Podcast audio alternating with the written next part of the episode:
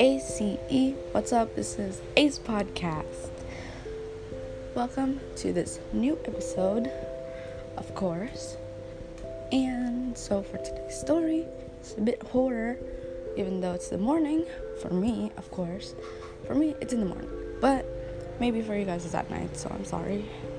So, um, today's story sit down and relax. You're going to have a ride. Starting in one, two, three. My mom and me, we used to travel a lot. Ever since this corona happened, we didn't really get to travel much.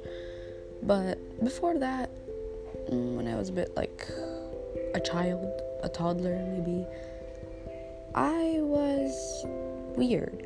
Well, not weird in like I dress up funny, but I meant like my personality. I was literally crazy. like I don't go to the mental hospital, of course, but like what I mean is like um I act funny, right? So my mom, of course, like a good mom she is, told me, hey, why don't we stay in this hotel? I heard it's new. And I'm like, oh, sure. So we stayed at this hotel for one night. Two days, one night. So we did. And that night, it creeped her mom until dawn. I woke up. Being the taller self that I am, I started talking. But the only person was there was my mom. And then I was talking to another person, then my mom. So I'm like crazy right now because literally I don't know who I was talking to. Until now, I still have no idea. But my mom was awake from my talking, right? And my mom said that I talked like someone was there. Literally. So I'm like, wait, I didn't really talk to anyone, did I? She said, yeah, uh, you're talking to no one. And I'm, I asked her, what did I just said? Like, what did you, what did I say when I was a kid at that time? And my mom said, well, um, you just said, can you get out? It's not safe for you here. It's not safe for either both of us.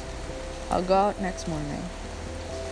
And there is where I know that I could talk to ghosts. Until now, I have no clue what happened.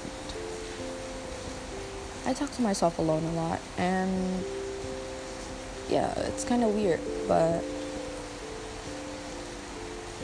ever since then, I just confused walked, I guess.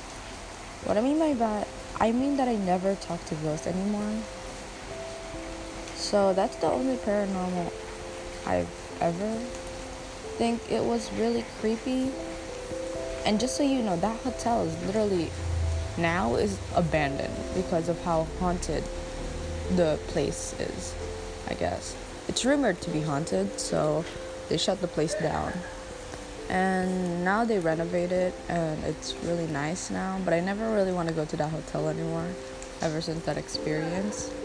So, if you want to go to that hotel, I'm fine with it, but really though, mm, I won't suggest you. Okay. See you in the next episode. Bye bye.